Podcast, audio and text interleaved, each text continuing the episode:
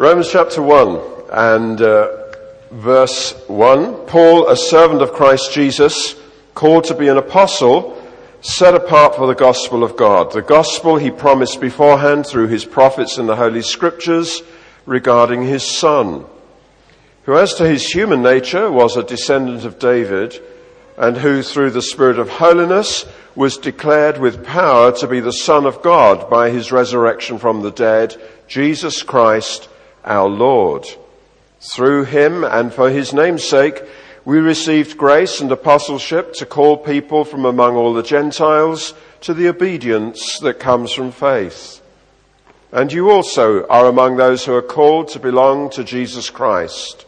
To all in Rome who are loved by God, called to be saints, grace and peace to you from God our Father and from the Lord Jesus Christ. As we've been looking at this over recent weeks, we've seen how Paul begins by describing himself. He speaks about uh, his role, a servant of Christ Jesus, called to be an apostle. He describes then his passion He's been set, uh, set apart for the good news, for God's exciting announcement about His Son. An announcement that began right back through the Old Testament scriptures and then uh, finally announced by angels and Jesus comes. And this announcement is what Paul is committed to, telling people who Jesus is. He speaks about in himself, he speaks about his passion. Now, uh, in verse 6, he turns to describe the people to whom he is writing. You also, he says, are among those who are called to belong to Jesus Christ, to all in Rome loved by God and called to be saints. He says three things about them here. They've been called, they're loved, and they're saints in this version, and indeed some of you I know use the ESV, it says, those who are called to belong to Jesus Christ. Actually, those words, the two words to, or three words to belong, to have been added in, it actually says in the original, what is being translated here, you who are called to Jesus Christ. To all in Rome, loved by God and called saints. They've been called to Jesus Christ, but this isn't the first time he's referred to people being called. In fact, in the first six verses, there are three references, uh, or first seven verses rather. He begins, Paul called to be an apostle. He says, you are called to Jesus Christ and you're called saints. Three references to being called because that is actually going to open out into one of the major thrusts of this letter.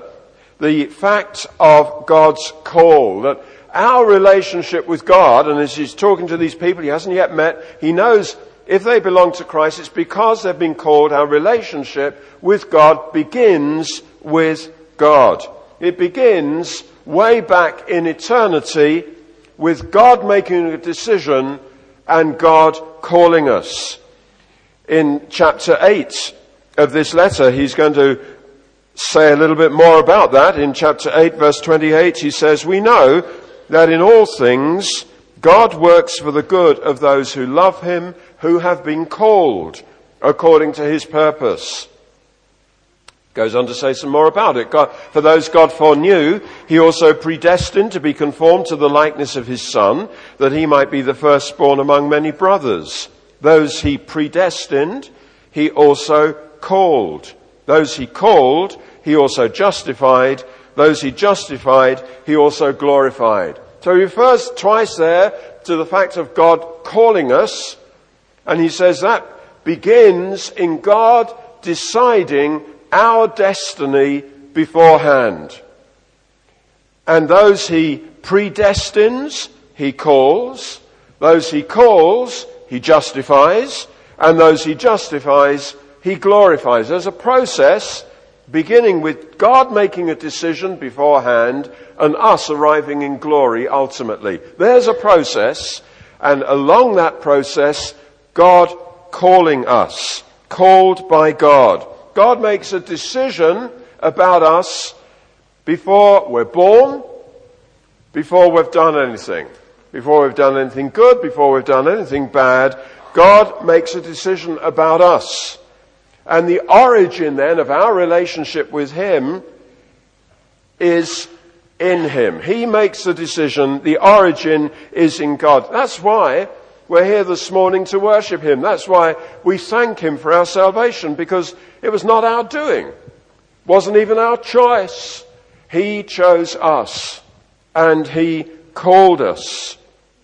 And you might say, well, wait a minute, I can remember when I made a decision. I can remember when I responded. Surely it was me. Yes, but we made a response because of his call.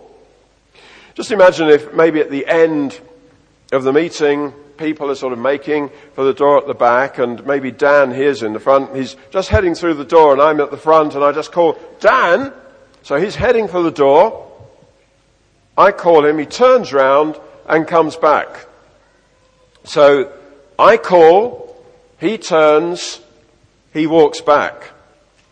Then as he's coming back, other people are moving to the door. You're going the wrong way, Dan. No, he's called me. That that's a picture of our lives. God called us, we turn, we walk. And the rest of our life is that walk in response to his call. In fact, Paul says, writing to the Philippians, we've been called heavenwards in Christ. So the rest of our life, we're walking in response to His call and we're heading towards heaven. And people might say, you're going in the wrong direction. Why are you living like that? Why are you doing that? Why don't you do what we're doing? Oh, well, He called me. The, the call of God. Paul describes his life called to be an apostle. So that's the direction he's walking in. God has called him. And everyone who is genuinely a Christian, everyone who is genuinely born again, you are born again because He called you. You heard someone preaching or someone spoke with you, but in that, God called you. We respond to Him because He calls us, and that call makes us turn. You see, if, again to use the illustration, Dan heading for the door, I call Dan, and he turns round. Now, so as he could, in theory, if he were not such a nice guy, think, not going to. Forget it, I want to go. Now, the, the call, uh, even, even if he were not a nice guy, which he is, even if he were totally rebellious, to hear, when you hear your name called, you turn. You, you just do, don't you? You're not going to ignore it. You, you, and, and the call of God turns us. Uh, the theologians call it an effectual call. When we call, when, when God calls, we turn. His call creates the response. Perhaps a, a picture of that, how that happens is the story we read about in John chapter 11 when Lazarus, friend of Jesus, has taken sick and he dies. Jesus arrives, it seems too late. Lazarus is not only dead, he's been buried, not in our kind of grave, but in a, a, a cave with a stone rolled across the door, and Lazarus has been dead four days, he's in the, he's in the grave. Jesus arrives. And Jesus stands outside that grave and it says, in a loud voice, he called, Lazarus, come out. And then it says, and he came out. There is Lazarus, dead, deaf to Jesus, unable to respond, but the call, Lazarus, come out, creates the response. And Lazarus comes out.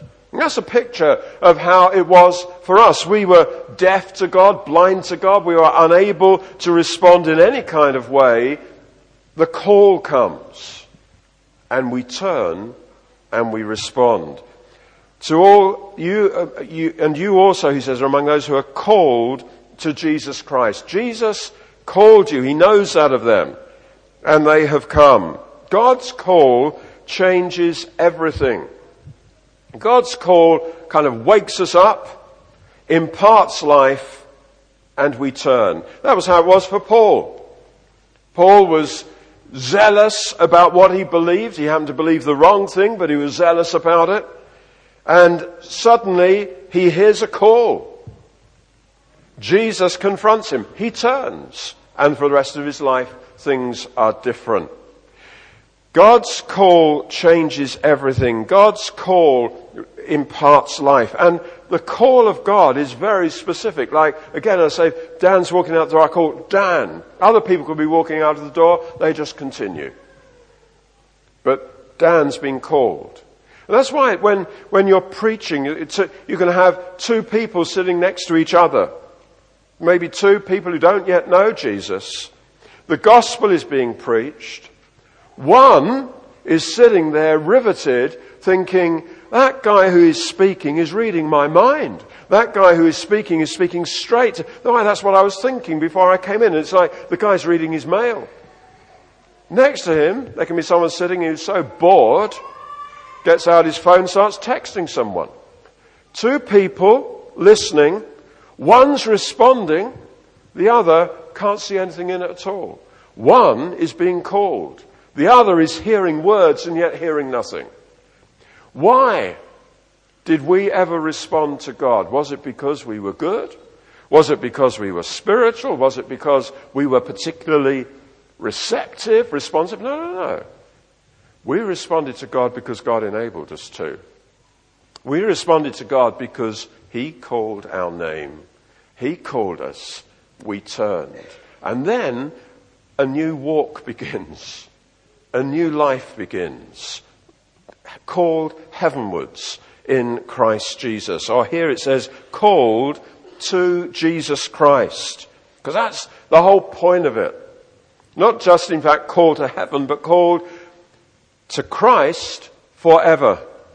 Called to belong to Him. And Paul is going to go on to speak about what it means that we've been called to Christ, that we are united with Him, we're in Him, our whole life changes because of Jesus. Called to Him, we discover He was our substitute. He died in our place, suffering the punishment that we deserved. He rose again to live forever, and we're called to Him. We belong to Him. We belong there in His death. We belong there in the punishment that He suffered. It was our punishment. He took it. We belong there in His resurrection. We belong there in His eternal life. We belong there in Him as He is the apple of His Father's eye and we're loved by God. We're called to Jesus Christ. We're not just called into salvation as some kind of abstract thing, called to a person. To know Him, to be in Him, to enjoy what it means to be in Christ so that ultimately it says we're going to be joint heirs with Him, which is to me one of the most amazing thoughts. That all that Jesus deserves, and think what he deserves, all that he deserves, we share in. We don't deserve anything. He deserves it all. He deserves all the glory. Now we're going to be glorified with him, joint heirs with him, because we've been called to Jesus Christ. We're in him. The call of God summoning us, turning us round, giving us a changed life called to belong to Jesus. That's the first thing he says about them. And of course this letter is all about what it really means to be a believer. That's the, the really major theme of the letter. Paul is writing to them to introduce himself to them, but in doing that he's talking about God's good news, and God's news is, good news is about this totally changed existence where we come into a new destiny that we realize goes back before time was and extends when time ends. Uh, this glorious destiny of being in Jesus, and He's setting it out that we have been called to Christ. We are, well, John puts it in John chapter 17. His, uh, John rather records how Jesus put it in John chapter 17. That we are kind of the Father's gift to His Son. John 17 and verse 6, Jesus said, I've revealed you to those whom you gave me out of the world. They were yours, you gave them to me, and they've obeyed your word. You ever thought of yourself like that? That you are the Father's gift to His Son. He has given you to His Son. And Jesus is not going to let go of you. No, we're, we're in Him and we're in Him forever. Called, the call of God. You know, life can be a bit confusing sometimes. Life can be very difficult sometimes. Life can be dark and tragic sometimes. But whatever happens to us, we know there's a call. And we walk through all those circumstances because there's a call that has summoned us. We can't turn back. We can't turn aside. There's a call. And we're going to keep pressing on. Because that call is not just like in the example, me standing at the front calling Dan, but you know, we're singing, The King of Love has sent for me. Yeah, that's, that's who it is who called us. The King of Love has sent for us. And so we follow. We press through. Whatever circumstances, we're going to walk through those circumstances we've been called. That was what kept Paul going through all the things that suffered and he suffered and all the things that happened to him. You just read the account in the book of Acts of the unbelievable misfortunes and pain and the things, the turmoil that Paul went through, but he says called to be an apostle. Oh, that, that sets the direction. That's the way he's going. And he says, now you also are among those who are called to Jesus Christ. And then he goes on to say to all in Rome who are loved by God. Normally at this point in one of Paul's letters, he would, having introduced himself and, and so on, he would then say to the church in Ephesus or whatever, uh, a church in, uh, of, of, the Corinthians or the Thessalonians or whatever, but here he, he doesn't speak of them as a church, he describes them, loved by God and called saints. And in that first reference there, loved by God, really that explains the call. He says you've been called to Jesus Christ. Why have we been called? What was the reason? Why did God call me and not someone else? Why? Well, it's God's amazing love. Loved by God. That's the reason why we belong to Him. In chapter 8, chapter 8 and verse 37. We've already looked at something of what he says there in chapter 8 about God's call, but in verse 37 he says, in all these things, talking about all the things that we can suffer, we're more than conquerors through him who loved us. That's the basis of everything, the basis of God's call. He loved us. It says in verse 29 of that chapter, for those God foreknew, he predestined to be conformed to the likeness of his son. What does it mean, those God foreknew? Well, back in the Old Testament, when, uh, in Jeremiah, Jeremiah chapter 1, verse 5, we read of God saying to Jeremiah, Before I formed you in the womb, I knew you. What does that mean? Before I formed you in the womb, I knew about you. He doesn't say I knew about you. He says, before I formed you in the womb, I knew you. And this is something that's very hard to translate into English because the Hebrew concept there is not just about knowing about. It's about having relationship with. It's about love. It's about intimacy. It's really about choosing. Before I formed you in the womb, I knew you. Before I formed you, I was in relationship with you. You were special to me. And here in Romans 8 verse 29, it says, those God foreknew, those God had relationship with beforehand, those whom God set his love on beforehand, eh, eh, on whom he set his love beforehand, he predestined to be conformed to the likeness of his son. Before we were conceived, before our parents were conceived, our grandparents, all our ancestors, before any of them existed, before the world was formed, God knew you. Some of us can have had a difficult childhood. Debbie referred to that. Certainly I could refer to that. My father quit home uh, when I was about five or six, I think it was. I've got little memory of him. And so I used to think as a, a young child, when I understood something about God but didn't understand enough about God, I used to think my parents' marriage broke up. They shouldn't really have got married. It was a mistake. If their marriage was a mistake, then I shouldn't exist. I'm a mistake. Now, unkind people have maybe thought that about me, that I'm a mistake, but there you go. And I used to think, then I shouldn't exist. And then what's the purpose of my life then? So, you know, this little child having very serious thoughts. What, what, what's it all about? Should, maybe I, I shouldn't be here.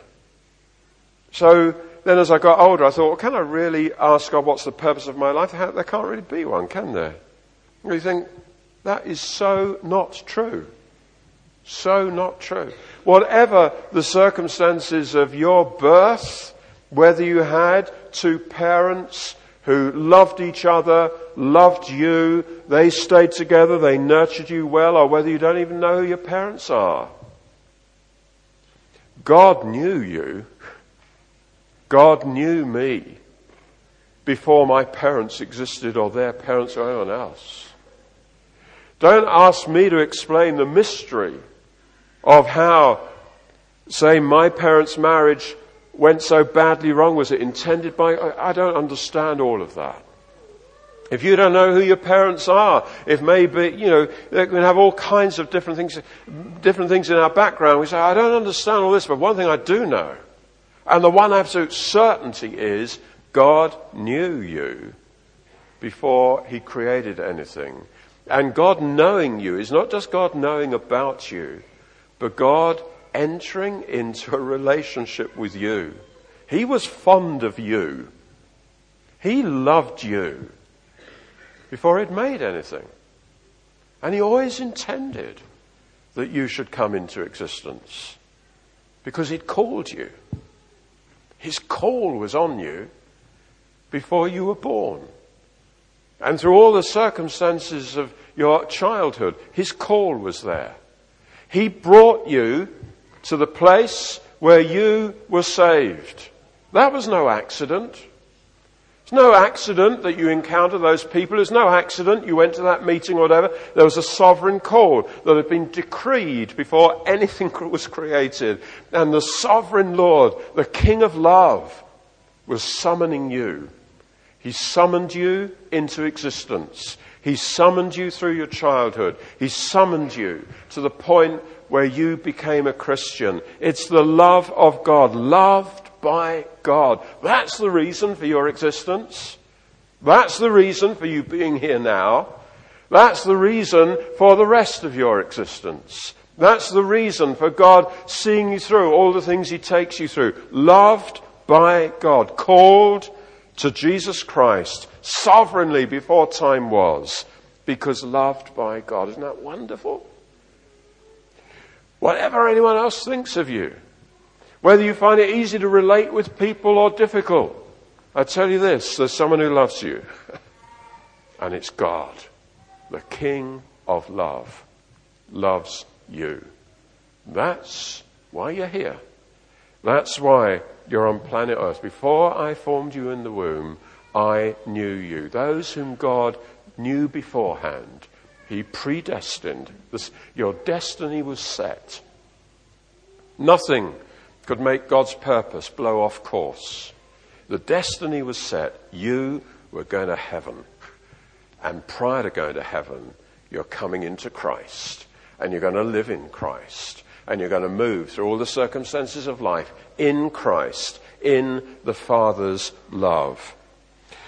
And that love is what saved us. And that love we know about because God has demonstrated it so effectively that it's impossible for us ever to doubt it.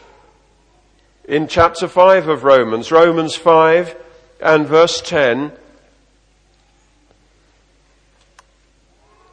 it says, um,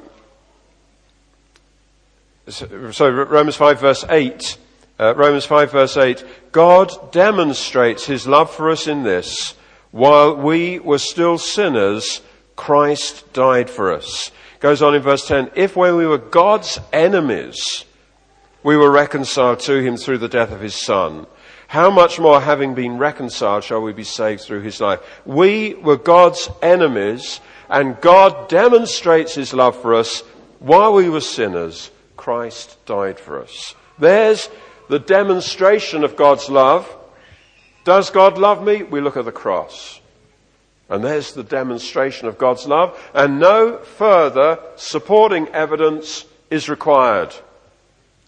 God is not on trial like he's got to keep proving he loves us. He's demonstrated it. At the cross, we see he has loved me. And we further see it because what happened at the cross has become part of our lives and he has included us in what happened at the cross. And so the Spirit of God pours out the love of God into our hearts. Verse 5 of chapter 5. God has poured out His love into our hearts by the Holy Spirit whom He has given us because the Holy Spirit enables us to see what happened at the cross applied to me. It's demonstrated. And so we can go then through any circumstance nourished by this fact. He's demonstrated his love. We're not looking for further evidence.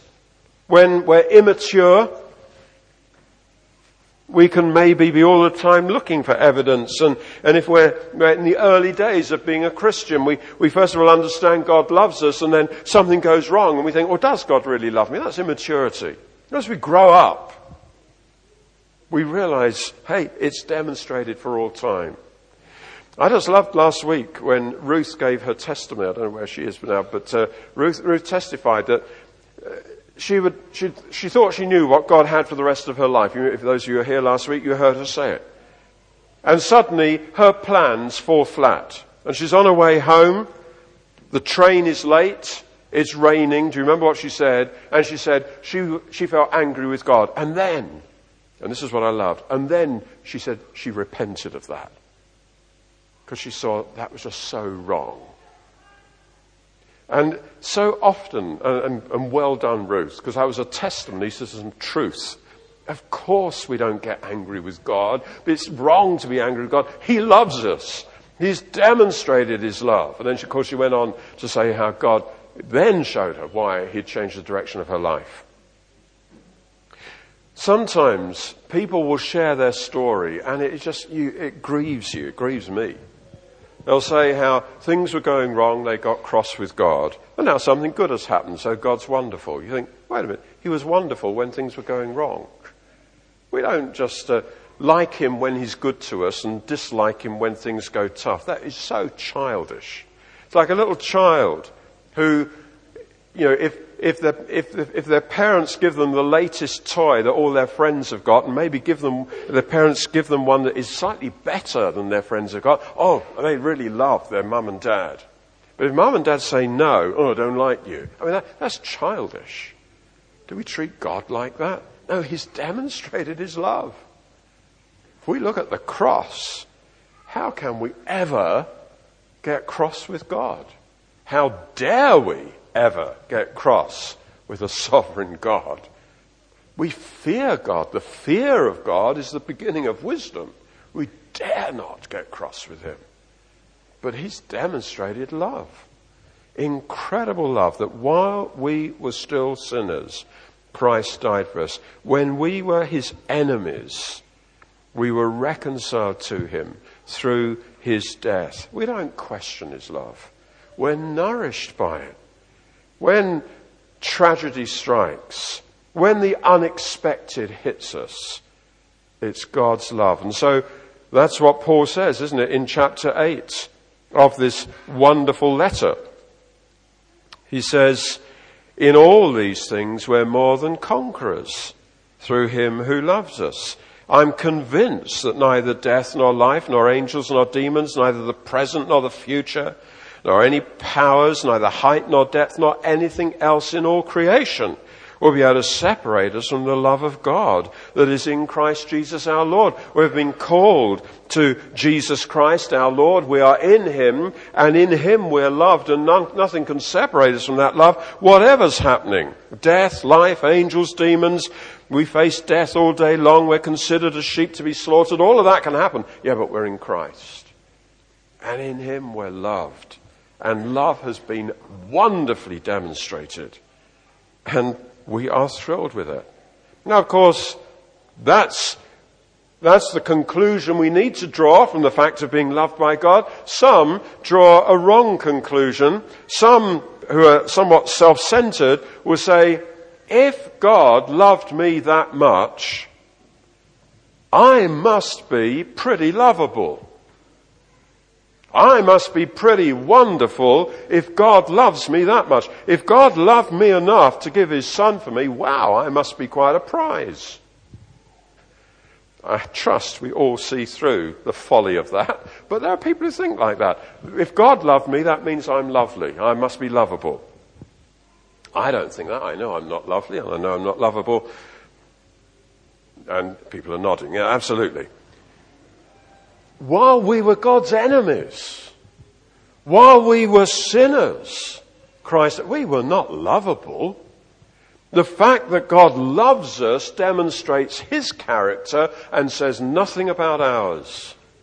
The wonderful grace of God is that we are so unworthy, unlovable, filthy, defiled, polluted, rebellious, stubborn, stupid, add up all the adjectives. That's us. That's me anyway.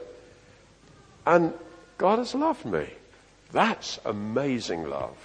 That's why we praise Him. That's why we worship Him. He called my name. And He called my name because He loved me. Incredible. That's you. That's not just some. Everyone, Paul doesn't know these people. He's never met them. But he can say, you are among those who are called. And you're loved by God. And called saints. Called saints. A saint is someone who has been set apart for God. It means kind of sanctified. What does sanctified mean? Uh, it means separated for God, belonging to God, God's special people. In the Old Testament, God chose a nation, Israel, and he said, you are a holy nation. Deuteronomy 7 6. A holy nation. A people separated for God.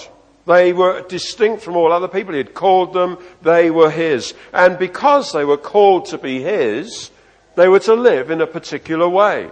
And so being a saint also will lead to being holy. And so we call, we refer to saintliness when someone is particularly holy. But Paul hasn't met these people. He doesn't know what their lifestyle is like. He doesn't say, you are really saintly people. No, what he does know about them is they're called, they're loved, and therefore they are saints. Typically, he will address we, we, we refer to Christians. He doesn't tend to use that term. He speaks about saints. People who have been separated, belonging to God.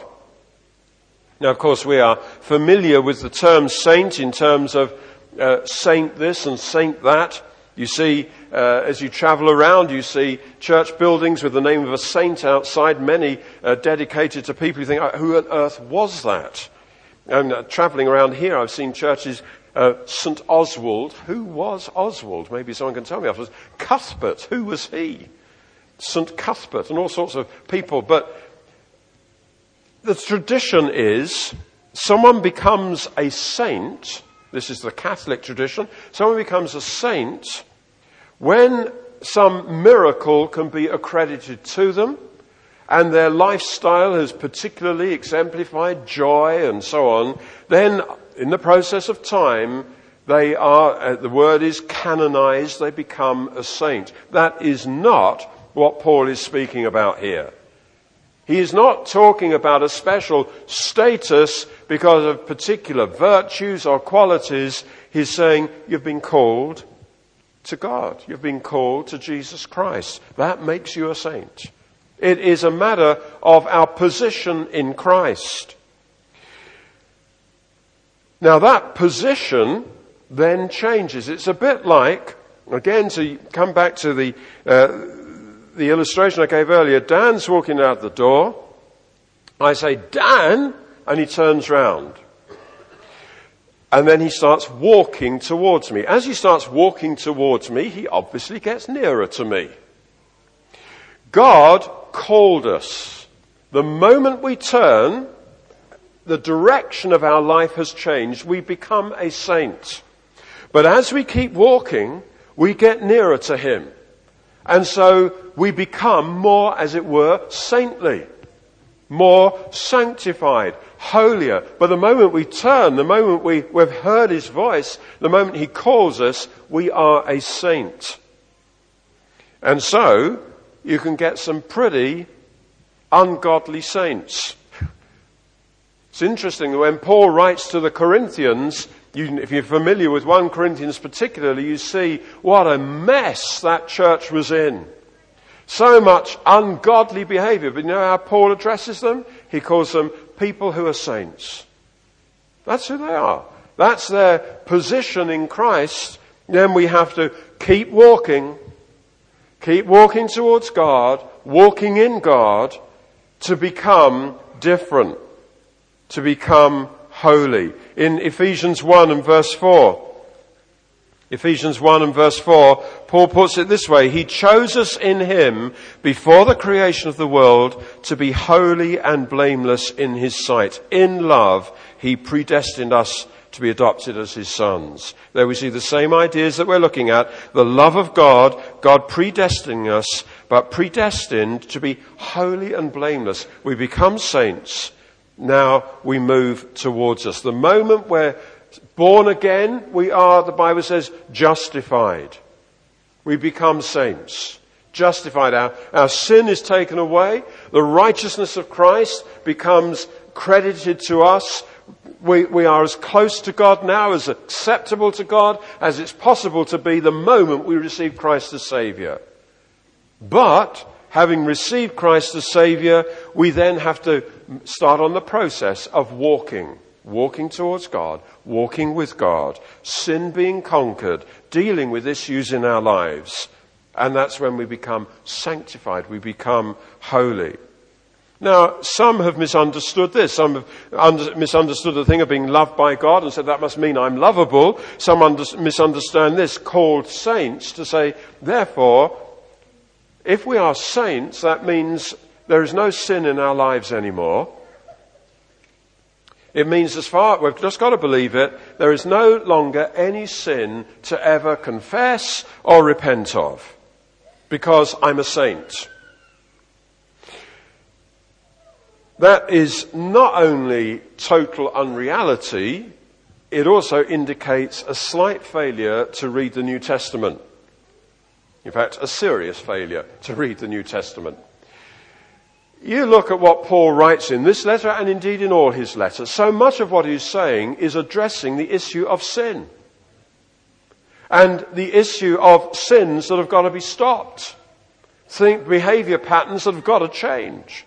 If we have become entirely holy, if sin is no longer an issue, he wouldn't, the letters would all be remarkably short. Because he wouldn't address any of those issues. But you see what he says in chapter 6 here.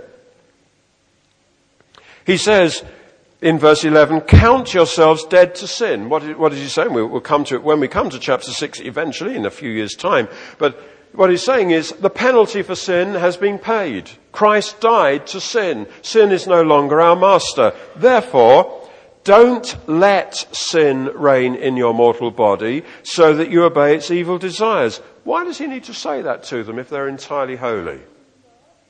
He needs to say it to them because he knows what people are like. And he knows what Christian people are like. Don't let sin reign in your mortal body.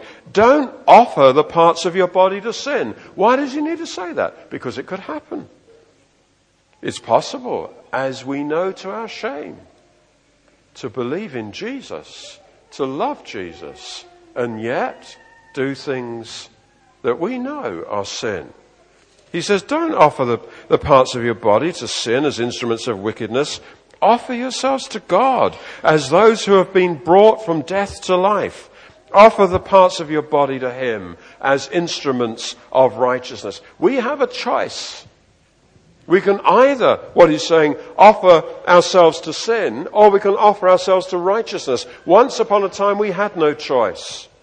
Once upon a time, sin reigned over us. Now we're in Christ. We're called to Him, loved by God, called saints.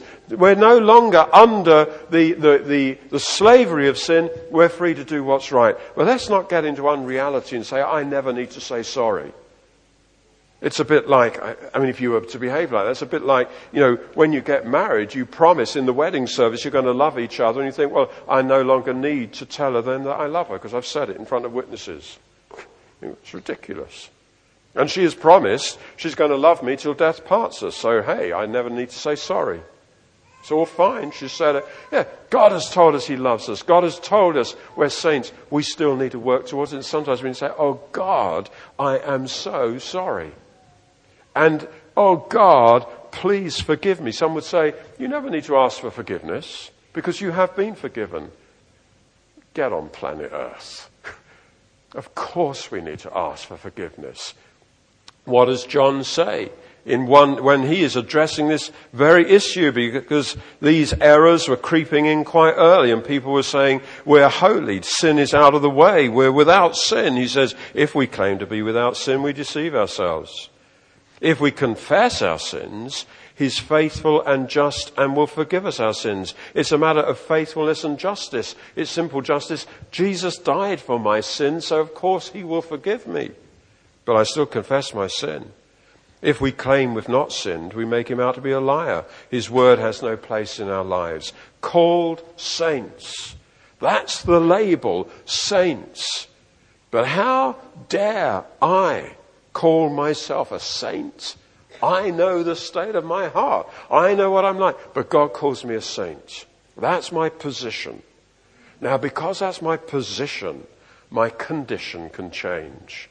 And because that's my position in Christ, now there's power to deal with those things of which I'm ashamed. And I can press through. Called by God, a call that turns us round and we start moving towards Him.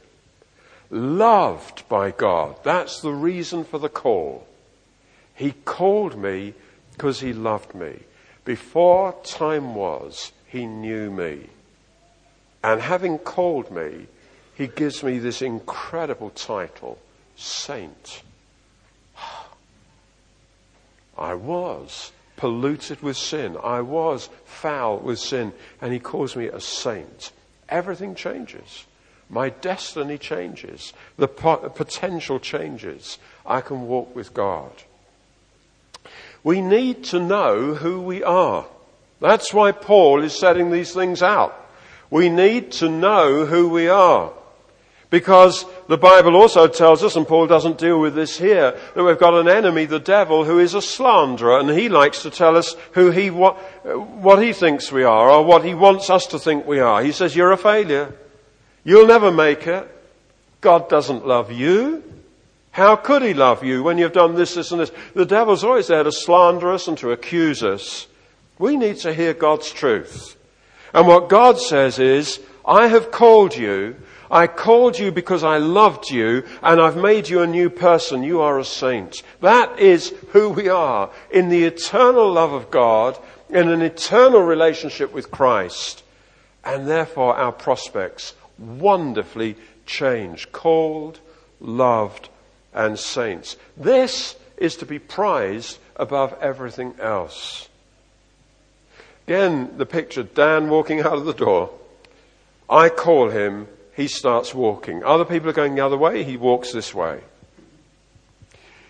And he keeps walking because he wants to know why did I call him? And he doesn't stop till he gets here and I say what it was about. God has called us.